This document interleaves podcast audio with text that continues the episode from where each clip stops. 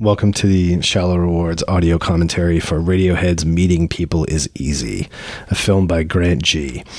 Uh, Grant had filmed the video for Radiohead's No Surprises, which was pretty clearly a you know mega concept video that was going to get a lot of attention. It's just Thom Yorke holding his breath for as long as he can and mouthing the sped up lyrics to No Surprises as they scroll in front of him. Um, it got a ton of attention, and, and it was a time where there was kind of a major renaissance in, in concept videos and pushing the boundary of the short film music video. Uh, and Grant Gee was doing a very good job with that he hooked up with the band and he went on the road and he started filming um, this documentary, this kind of like, you know, Radiohead's help um, of life on the road as this critically acclaimed band that was just coming into a, a period of total critical deference where everyone was on board and just couldn't wait to trumpet the genius of Radiohead and the brilliance of OK Computer in the face of you know the kind of withering tail end of Britpop and the bloated uh, second um, Oasis record, excuse me, third Oasis record, "Be Here Now," um, that was just it had really turned a lot of people off, and it sort of seemed like the entire thing had gotten really hoary and bloated, and the whole dream of Tony Blair was even starting to kind of you know take a notch down, and everyone was taking a step back. So, you know, record labels at this time were really. Um, they were looking at DVD as a massive opportunity because it was a new medium and it was really getting a good amount of traction from consumers and it had even pretty much an even better price point for them uh, than CDs did. They were selling DVDs for $20 or more and uh, and people were buying them, and so all these you know legastic, massive artists like Radiohead and The Cure and Depeche Mode and all these bands that had done historically a lot of video content and and music videos, they were rushing to release compilations of this material to cash in on it, and uh, meeting people is easy it sort of it, it, sort of predates the the real massive cash in phase, which you could say was typified in in the kind of like Chris Cunningham uh, stuff, Bjork's videos, and and Michel Gondry. Like there was just way too much um, kind of auteur reverence going on at that time for these short conceptual videos,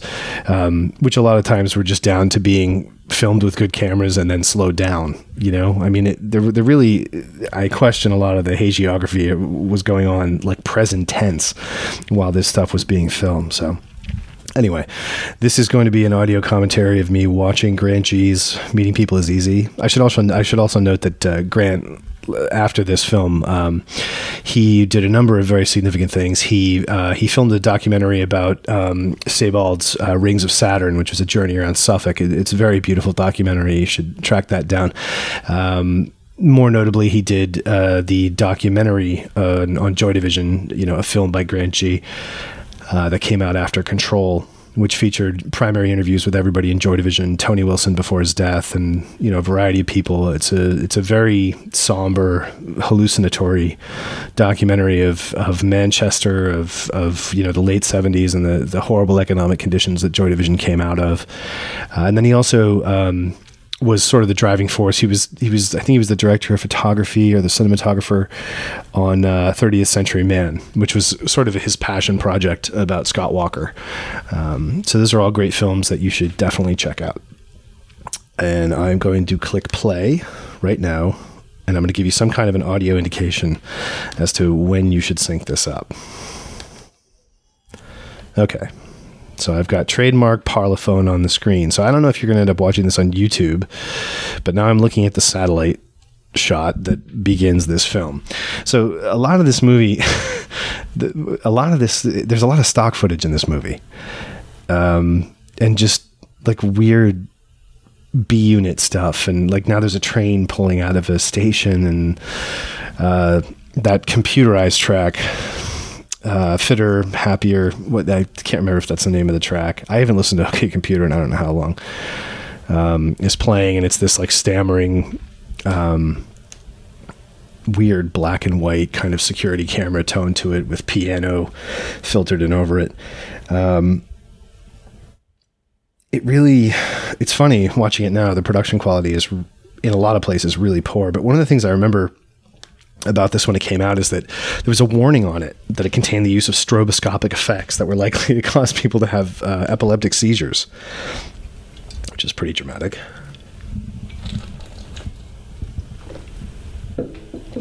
Okay, so now it's really starting to get trippy, right? This, um, in one sense, this movie is really grotesque because it's a band accepting the idea that they're historic. Like while they're still on tour and have only released three albums. I mean, OK Computer was a fantastic record. I still love this record, but it's sort of absurd how seriously Radiohead took not necessarily themselves, but the situation that they were in. Um, and you know, the, the, Thom Yorke is has apparently been quoted as saying he was having a nervous breakdown or something during this tour. Um, you know, you're in a band and you write four four pop music. I don't know how serious that can be. And I think, you know, I wouldn't take it as far as like Oasis have and the jokes they've made about, you know, he's singing the news and and all that. Uh, they're funny one-liners. I think Radiohead was a, a, substantial band and and really changed the direction of of uh, pop and rock away from the kind of histrionics of of U2 and they kind of got us back in touch with a more like kind of mid-level, mid-tempo um, you know, emotional rock and roll without it being completely over the top. So now we're seeing Radiohead in a hotel room and you know it's a lot of like cut quick cut things and they're being you know they're being assaulted by the press is sort of the the setup here and the lads are under the microscope and all that um, it, that that's sort of the theme the theme of this film is that they're you know so overwhelmed by how famous they become but it's sort of odd because they were already pretty well famous i mean you know creep was a massive hit they ooh a swear came in. I heard I heard the f word. They they toured the world and you know multiple times, and even though it wasn't a massive success in America, the Bends was a big record. Um, so you know it's this weird thing where Radiohead are trying to pretend that they're outside this or that this is new to them and, and that they're somehow being subjected to this new level of fame that's so alien to them and i just don't buy that. Um, you know, yeah, you that's what being in a band was. And the, before you had the digital stuff and every word out of your mouth was a pitchfork headline, yeah, you had to sit down for four hours a day and you had to do promos and you had to do hi, you're listening to W blah blah blah FM. Um, that was the nature of the whole the, the beast. But but I mean, to spend all your time whining about that and and you know pretending that your life is so hard and it's just so alienating and difficult um, I, I, don't know looking back on it, it's very difficult to feel any sort of sympathy for what these people were going through. It's not just Radiohead. There have been a number of bands who've complained about this. If you read Juliana Hatfield's uh, autobi- autobiography, um, When I Grow Up, or her memoir, whatever you want to call it, I don't know if it was ghostwritten, it's the same sort of thing. It's like, what are you complaining about? People are interested in me? Oh no, you know, God, that's that's horrible. How will I sleep at night? Um, but you know the the thing that really here is gross is you see Tom and everybody else in the band reading just reams of of you know gushing reviews. And they're like oh my god what are we going to do? You know it's so overwhelming how universally you know adored we are and how every review is so positive. And uh, I don't know. Oh there's uh there's our our pal Mob Top oh god Greenwood with his uh, wrist brace um, which I don't doubt. You know, if you went on tour and, and hit it as hard as he did every night, even if you're just playing bar chords, you're gonna get you know all kinds of problems with your joints and carpal tunnel and, and just massive weakening of the, the wrists and that ha- I mean that happened to friends of mine who play guitar. It, it's pretty common. So I'm not going to call him a Morrissey on that. I'm not going to say he's faking. Okay, so they've done their weird Madonna vocal warm up thing, and now they're going up the stairs to play their show. You know, the, the one thing that's also funny about it is when you usually when you see a band that's that's um, the subject of a massive documentary, there's some element of them having you know been fashionable. Um, so when you watch like you know INXS or or U2 or you know Depeche Mode or whatever, their clothes usually look really funny. Well, they're going out there in black t-shirts and jeans, so it's sort of difficult to feel like this is any different than seeing Radiohead in 2012 or whatever on the, you know, in Rainbows tour. The, it, it, they're so, they're just so fucking boring to look at, you know? So, uh, it's sort of strange because, y- you know, if you don't, if you didn't live through this, if you didn't live through the period where everyone looked at Radiohead like, you know, they were the second coming of intellectual, emotionally resonant music, and you're just looking back at this video of a band playing these mopey songs, you're like, God, you know? But, you know, if you go watch Oasis at Knebworth, you're like, yeah, duh, there's a reason this is a movie. Because it's the biggest concert ever played in the history of the United Kingdom. It's the biggest open air concert ever. And so that makes sense. You know, it's a quantifiable event. Very little about meeting people is easy as quantifiable. It's just sort of you've got to already have bought into the idea that Radiohead are, ma- are worth making a movie about. And I just because it just doesn't make a case for itself. Like, yeah, they were huge at this moment. And they were getting a lot of positive, overwhelmingly positive response. But like at various points, so were, you know, Tool and, you know, I don't know, Marilyn Manson. I mean, there, there's literally every two years or so, you can just name the big band that's the critically adored band that's going on the big world tour. Ah, Tom's voice cracking so dramatically there. Um, it's just, it's very difficult for this band or this band's music or this band's attitude or or what they accomplished to justify this you're basically taking the fact that the that the press are paying attention to you and using that as a justification to suggest that you're um, in a unique situation, and you're not because the press were obsessed with Culture Club, the press were obsessed with Duran Duran, the press were obsessed with The Cure, the press have been obsessed with a shitload of bands, but Radiohead's the only band who has taken critical adoration and used it as a justification to produce a one hour and 25 minute film about a concert tour and about the, you know, incredibly difficult position of having people pay attention to you. And I mean, oh God, you listen to them talking here, they're scrolling text from interviews, and it's just.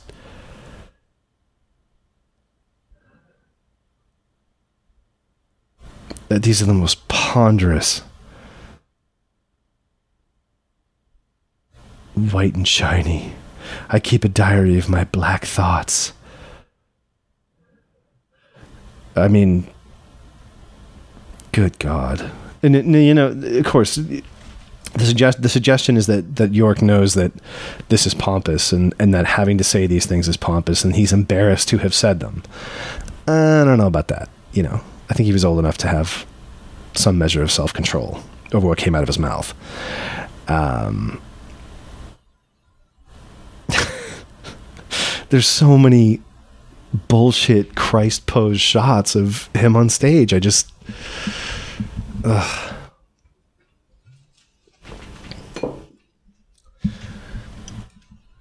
you know, the lack of perspective is really the problem. You know, because this could be Def Leppard, this could be Bon Jovi, but for the music that's coming out of the speakers, fame is fame. Ah, here we go. So now they're going to show Glastonbury. And this is where you're talking like, yeah, there you go. Now this is a major show, but this is a this is like the biggest festival um, that occurs in England, the Reading Festival in Glastonbury. So you know that crowd's not just there to see Radiohead; they're there to be a crowd and have an incredible time. And what happens? They play Creep. And now they show him in Philadelphia playing Creep. And he's being a complete fucking cunt. Look at this asshole. He can't even he can't allow himself to enjoy the fact that he wrote something that thousands of people can scream along to. he's like smirking at them, like, I've moved on past that. You guys haven't. You know, this is the point where I just want to like tattoo. I don't know if it was Noel or Liam who said, people are just going to want to hear you sing creep for the rest of your life. Deal with it. It's an exaggeration. It's not true. You know, I want to hear him sing Let Down. I want to hear him sing, I don't know, fucking Pyramid Song, whatever. He's written a shitload of incredibly good songs. The whole band has, you know, and I, I have nothing but respect for their music.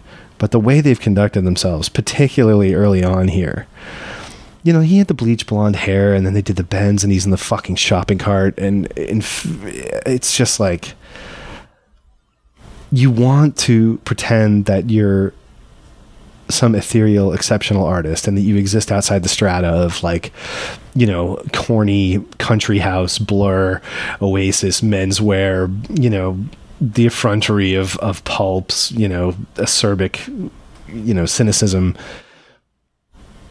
You're just trying to be perfect. And this movie sort of examines that, I think. I think it examines that they were never going to come away from this in a way they were going to be comfortable with. They were only ever going to get moments. And that's the lesson that every rock band that, you know, becomes huge learns. You just you get moments. And eventually you come to recognize that and you get comfortable with that and you enjoy yourself more. But Radiohead were really they were holding on too tight. And it got really ridiculous at various points in their career. You know, whether it's being a control freak or taking yourself too seriously or, or being insecure, who knows? Now we've got the classic shot of all the fans waiting around the uh, tour bus, trying to sign Tom's autograph. He's wearing a backpack that's bigger than him tour bus looks like it's from, I don't know, 73, 74.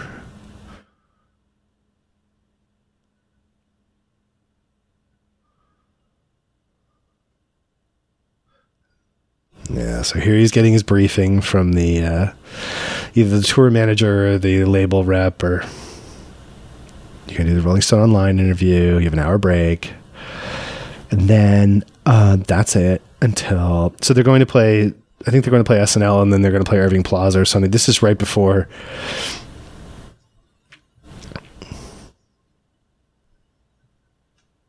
So again, this is them taking the asinine questions of journalists seriously. So they're in the tunnel and they're playing audio of a journalist being like, "Are you guys really the saviors of rock and roll, man?"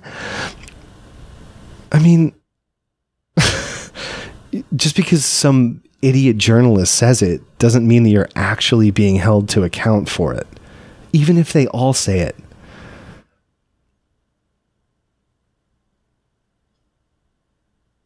That's my favorite moment in the film. When uh, Yorke says, you know, we're from England, so we automatically assume any level of success that you've had, you, you know, we automatically assume that you've either you've cheated or you're full of shit.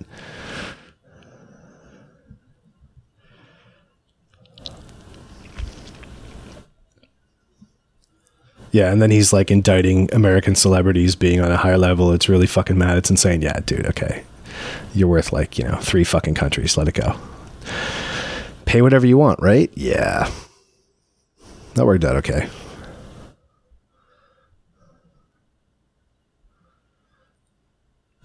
So he's getting interviewed about celebrities, etc. I had a great conversation with Calvin Klein about underwear. Yeah. So a year ago, the guest list for this show that they're filming him in the bus on the way to at Irving Plaza leaked. And the guest list for this show is like, uh, let's see, Blur, Oasis, Kate Moss, U2, Jill Sobule, um, REM, Brad Pitt. Um, let's see, who else? Beastie Boys. Yep, they're on there. Eddie Vedder, plus one. Um, yeah, so Dave Matthews, oh yeah, Dave Matthews and Marilyn Manson, Madonna, Courtney Love, and Lenny Kravitz, all on the guest list for the show they're about to play here. Um, so there's something about Tom's whole, you know, reticence at celebrity and how celebrity is perceived and exploited and enjoyed in America. That's kind of fucking bullshit. oh, now he's so exhausted. He has to put his head in his hands. Too many people are taking my picture. I can't take it. So, yeah, here's, I think this is the plaza.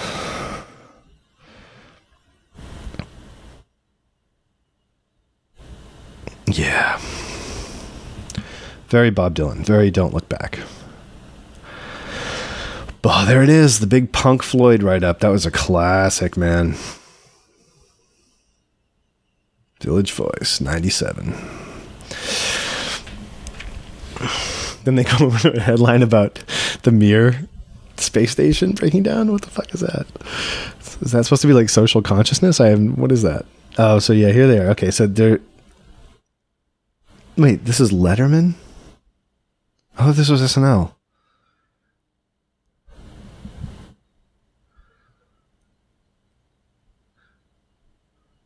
Oh, so that's his little Stone Roses fucking baby tantrum. 20 minutes spinning your fucking wheels. We don't get five fucking minutes to play the fucking guitar. Oh, Tom. Just, you know, you've got, you got to get it right, you know? My music's important, man. Amateurs. Got people on stage giving us shit.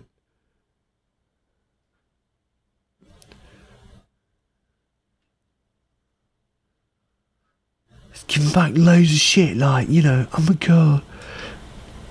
This reminds me when Den- uh, Oasis played. I don't know what the fuck it was. Was it the was it the Grammys? And Dennis Miller was like, you know, they did whatever they did, and, and he threw his fucking Guinness can or his Boddington's can. I don't know what the fuck it was across the room.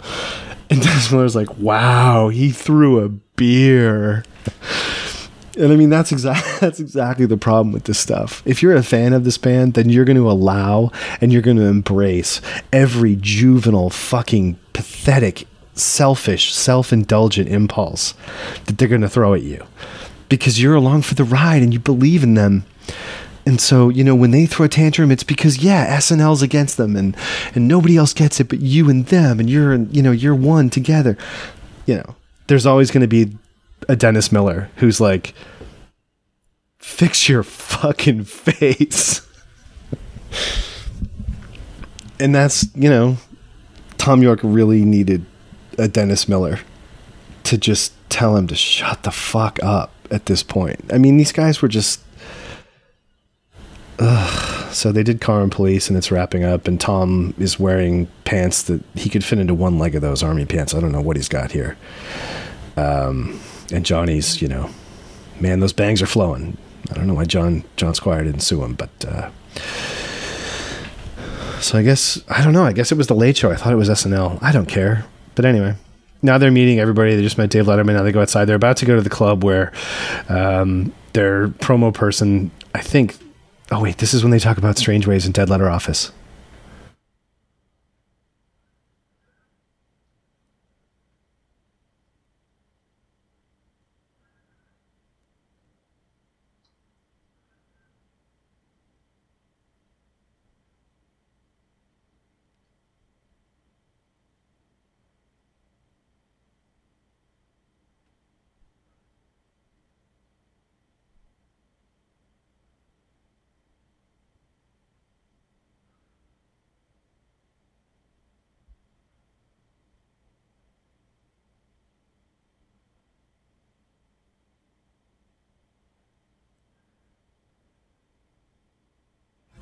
So like they're like literally touring a record that is just out. You know, it's been out. I think at this point it's been out for I four months. But because of the critical response to it, they're literally self-evaluating themselves alongside Dead Letter Office and Strangeways. And they, you know, they're open to the idea that that this record is as important to a lot of people as those records were or they're confronting that suggestion. Again based on things they're being told. Very weird. So they're showing a very long shot of people making out out next to an atm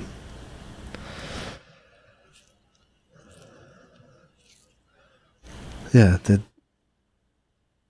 everything you know we're a lasting part of everyone's life and da da da it's so big yeah Yeah, so this is when the PR flack fucks up, and they or or I don't know, the club's fucking with them. I don't know, but they go to this club, and then the the doorman's like, "No, you're not on the fucking list. What are you talking about?" And somebody's like, "Go write a song about it right now." yeah, it's me.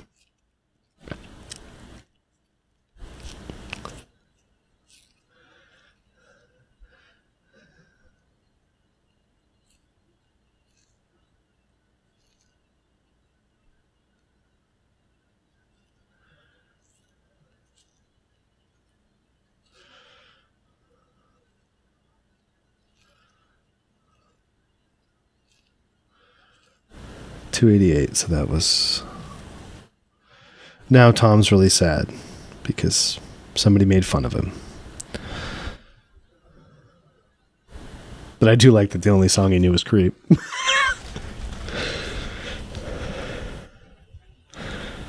All right, so I'm going to cut it here. This will be part one because there's no way I'm going for an hour and a half. So that's uh, 22 minutes. Tom is in a hotel room, feeling very, very sorry for himself.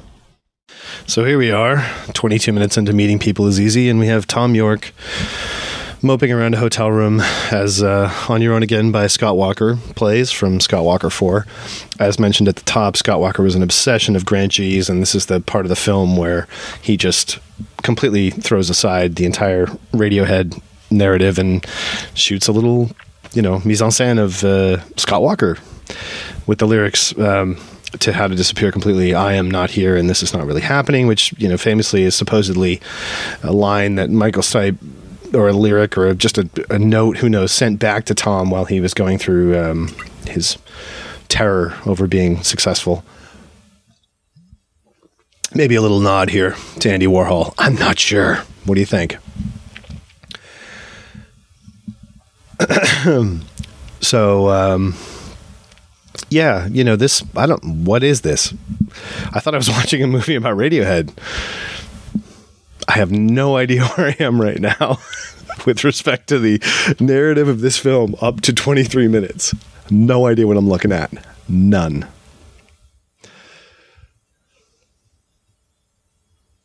Is Tom a, a bug uh, on the glass looking looking in from outside? I I don't know. The, it's such a subtle metaphor. Now we get to the big Kubrick shot. Oh yeah, there we go. Come play with us, Danny. So transitional moment and now help point. Get it? Dinosaur junior shirt.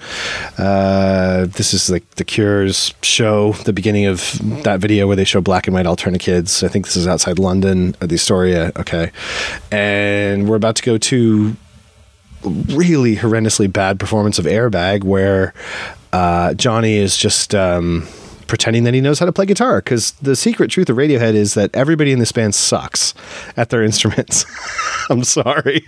Um, you know, he has had such a fucking preoccupation with proving that he's a real musician with this soundtrack bullshit and with like, you know, the patch cables and the old synthesizers and the Moog panels and all this nonsense. Dude, come on. You're a stomp box skinny guy with long bangs. Like, there is nothing in Radiohead's discography that offers any evidence of technical excellence instrumentally. Just be a fucking pop band. You're so close to Oasis, and yet you want to be talked about like you're Faust. It's just not gonna fucking happen, guys. You don't become what you are. They, they never did. They just got away with so much fucking ego. They got away with so much of a self determined, you know, righteousness. It's, it's just hilarious in retrospect you know, the music stands up as pop music, yeah. But their whole attitude and the whole presentation of things like this is just comical. Ah, uh, oh my God, there he is. Michael Stipe. He's the singer in the band. That's my affected, completely constructed fake accent. Guy could have been from anywhere. He's not from Athens. Oh, and then Colin speaks French, so yeah.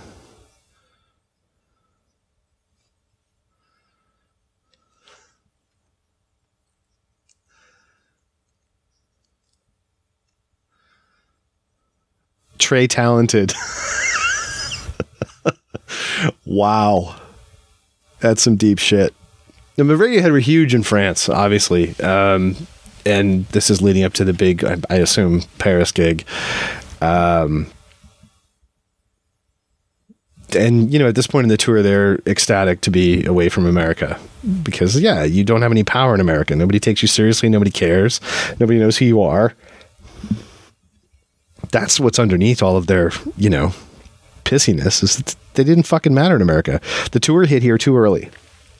And they played big shows and they had good TV exposure, but like it wasn't, you know, you couldn't have predicted it. You couldn't you couldn't properly stage and and capitalize on what happened with OK Computer in America. It was a very slow burn, and those are impossible to capitalize on. But uh, no reason to be bitches about it, which they were.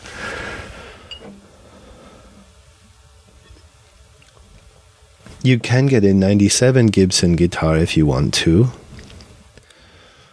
Okay. Spark, oh God. So again, this is like using the fact that you're famous to, to to suggest that you it's worth filming the fact that you're of interest at this time. You are not like U2 you're you've not accomplished enough that we should be forced to watch you shaking hands with people and answering inane questions and walking around. You're not the fucking beatles guys so the this whole idea of like filming their interviews is the height of navel gazing it, it is totally indefensible the, the interviewers aren't asking interesting questions, and Radiohead at this point are not in a position where the fact that they're being asked such banal questions should be comical because they're not so important that we should expect anyone to approach them any differently.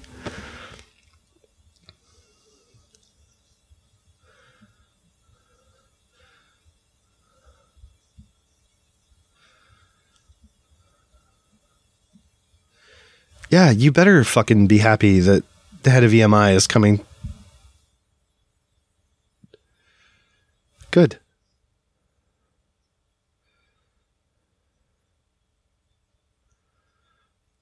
Good. You better be fucking humble because you're homeless without these people. And you're not going to have the fucking fame and reach to five years later completely fuck them, walk away, and go out over the internet and just, you know, make up your own fucking rules. 10 years later, I guess. Excuse me. Everything Radiohead has accomplished is down to the fact that they come from the classical music industry, they were supported by and created by the classical music industry, and they were coddled by the classical music industry.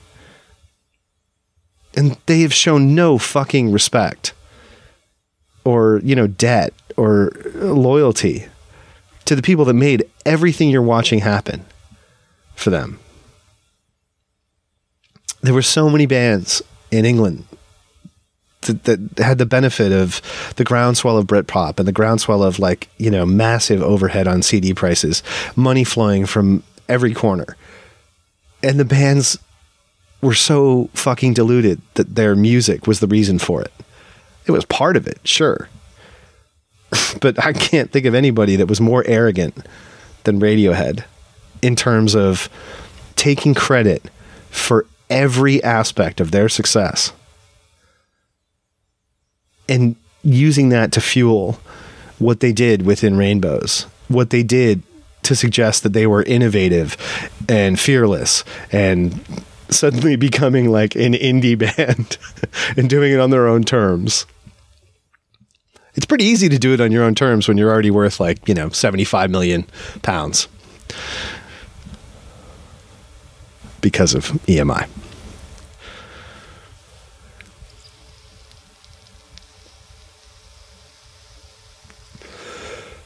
I don't know. Is that supposed to harken back to Great Rock and Roll Swindle when the disco band is doing Anarchy in the Anarchy pour la UK? I don't know. More Christ posing though. Jesus Thom, backlit. Wow, you know, he doesn't really have a problem performing for European audiences when he sings Creep. Why does he have to give American audiences shit?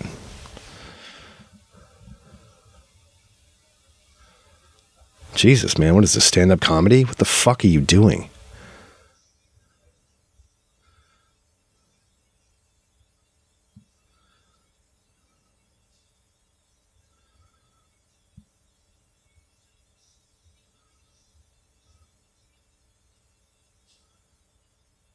I, I might fall asleep here.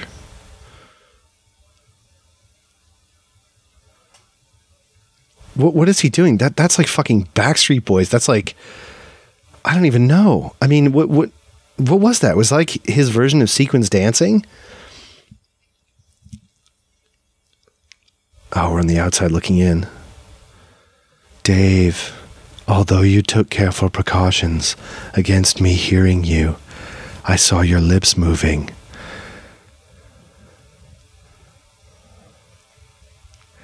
Again, the suggestion that Radiohead are um, visually compelling live is a false one. And this whole stretch of concert footage is just fucking tedium in the extreme. Bunch of guys standing around, making noise, yelling.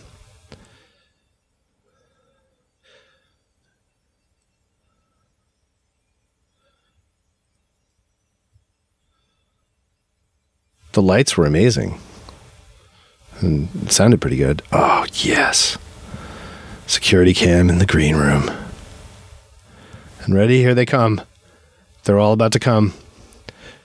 Oh, God, everyone trying to get in, and then we're going out to dinner. And oh, what's? Oh, my God.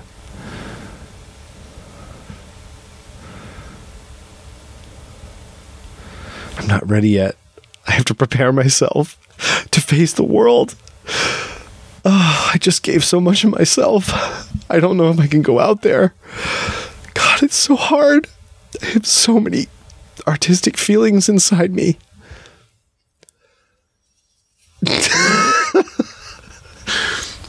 yeah, I mean that was that has to be the most predictable fucking shot in the history of rock and roll mythos. Like, if you if part of this movie is about uh, irony and, and, and kind of like mocking yourself and deprecation, that shot makes no sense. Because that shot is like Morrissey level pandering to the idea of you being, you know, a genius or whatever it is. Oh, I guess they're in Eastern Europe and it's all cranes.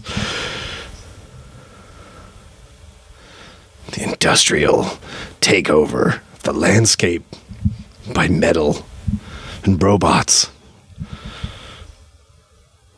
Maybe maybe Simon Reynolds was was right. Maybe this is part of the Pink Floyd continuum because this is looking pretty uh, pretty well goodbye blue sky. Is it Billy Corgan? Oh wait, sorry.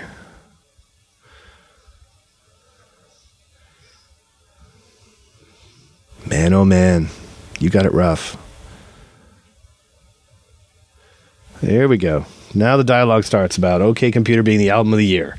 Now you can make a whole fucking movie about that in 1997, 1998.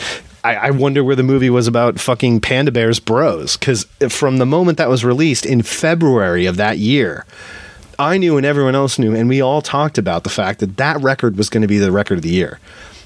We knew it was going to be Pitchfork's number one because we knew it absolutely fucking zeroed in on Ryan's taste and it was also really fucking good. Um, versus something in the past like Avalanches that I hated and a lot of other people liked. Everybody liked Bros. I, I, I still don't know anybody that like can seriously mount a convincing argument against Bros. Um, you can not like it, fine, but you can't like destroy Bros. You can't kill that record. And I can fucking shatter anything the Avalanches did in a second. But I, I gotta say, like, as much as I hate Animal Collective, fucking Panda Bear Bros is is like one of the best records. I mean, it's definitely one of the best records of the 2000s.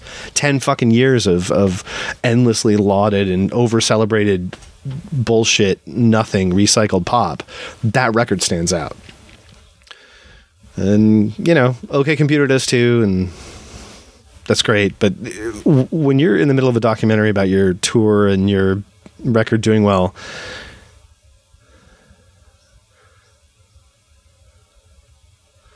What?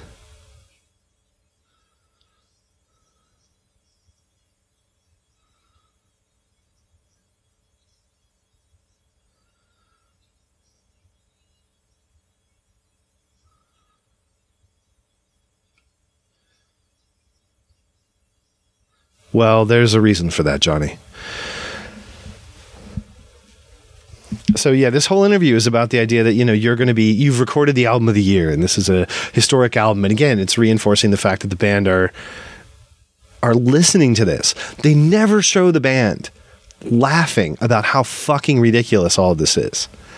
The closest you come to it is in that first clip when they're saying, "It's such a trip to think of yourself as having recorded Strangeways, Dead Letter Office," which is only affirming the idea that they're entertaining and believing the validity of this dialogue which is absurd. Even if you do, do you is that something you should be saying? If you're walking around like thinking that's uh, you know a, legitimate sort of dialogue for you to be having amongst yourselves, do you not recognize the level of detachment and pretension that that you know confirms? Uh, it, it's so strange to me how full of shit these guys were at this time. Because I never thought they were. Is my point. I never thought that Radiohead was um, as pompous as, as everyone often made them out to be. I thought that was a cheap shot. Um, but then when I saw this, I was like, "Oh God, they're fucking horrible people." I mean, they're alternately fatuous, stupid morons, and completely pretentious, self-absorbed assholes. Yeah, uh, Christiane F. I don't I don't know what we're going for here. Some kind of Berlin dark Bowie thin white Duke shit. Oh, T-Mobile. I guess they got a spot in here. A couple of bucks. Oh wait, no, he's filming signs and signifiers. He's showing the alienation of human society, the subjugation of human emotion by form and stricture. it's so fucking brutal to me when people try to be clever. Like, I'm not that smart. But if this is obvious to me, how fucking stupid are you? I don't know. Yes, it's very fluorescent and green, and there's a giant Mercedes logo spinning in the sky. And that's our new moon instead of the real moon, which we can't see because of all the chemicals and smog. What have we done to this planet?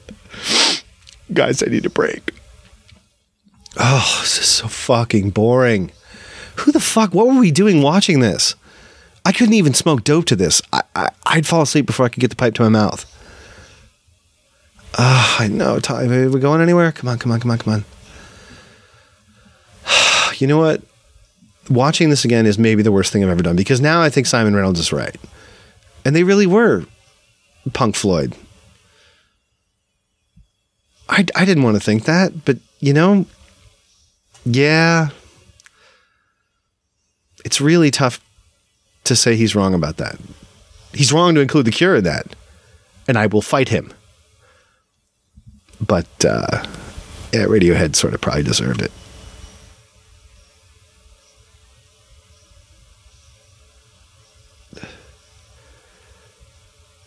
Dude, let the fucking snare loose a little bit. It's so tight, dead. And can't you get a better cymbal sponsor? Like these are terrible, tinny cymbals, man. It's not just the mic. The ride's great. Ride was always great. He had great taste in rides, but uh, not great taste in shirts. But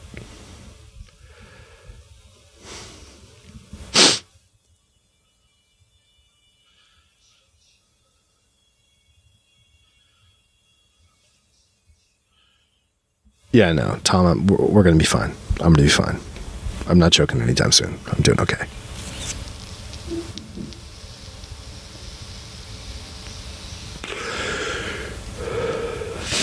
Didn't he have some interview where he was like, Have you ever seen what happens in a car accident? I can't believe people even drive.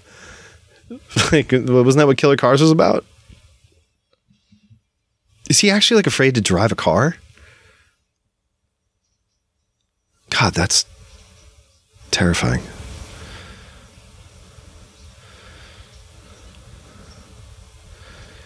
They smoke. Forms and shapes. Now we're being patted down at the airport. The technocracy is oppressing us. As we go into our fucking private Learjet, which is like 35,000 point to point every fucking time we take it. Yeah, you're worried about the world. You're worried about the, the, the ecology. You're worried about fucking the future of the planet, environmentalism. That's why you spend fucking $35,000 between fuel, booking, and air lodging to get from point to point in your own private fucking jet. Yeah, I buy it.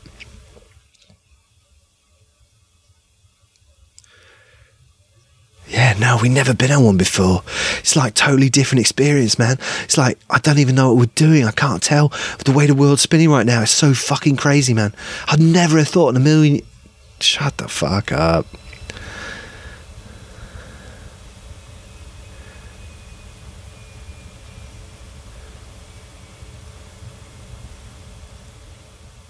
Texas were nominated. Wow. Thick field. You're up against Be Here Now, fucking Fat of the Land, and Texas.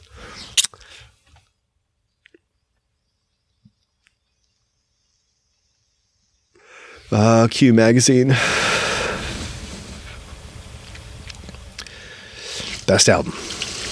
Q Magazine.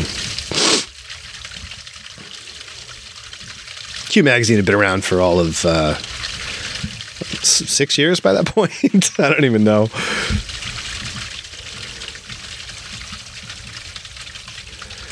Oh, he must have. Colin's not from this world. He's an artist.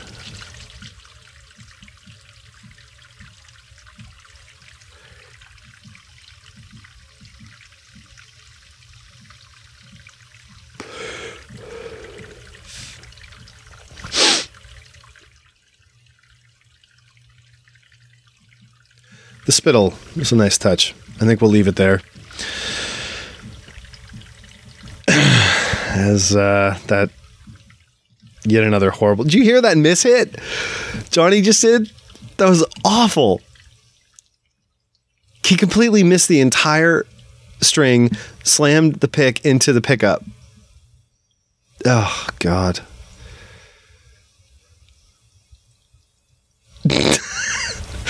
I don't even know what that was. All right, so we're uh, coming up on 44 minutes, precisely 22 minutes after the last uh, intermission, and we're going to take another. Well timed, Radiohead. Fade to Black. I like that. Thank you. Billy Corgan, after another big show. Let's go home and relax with some sitar music.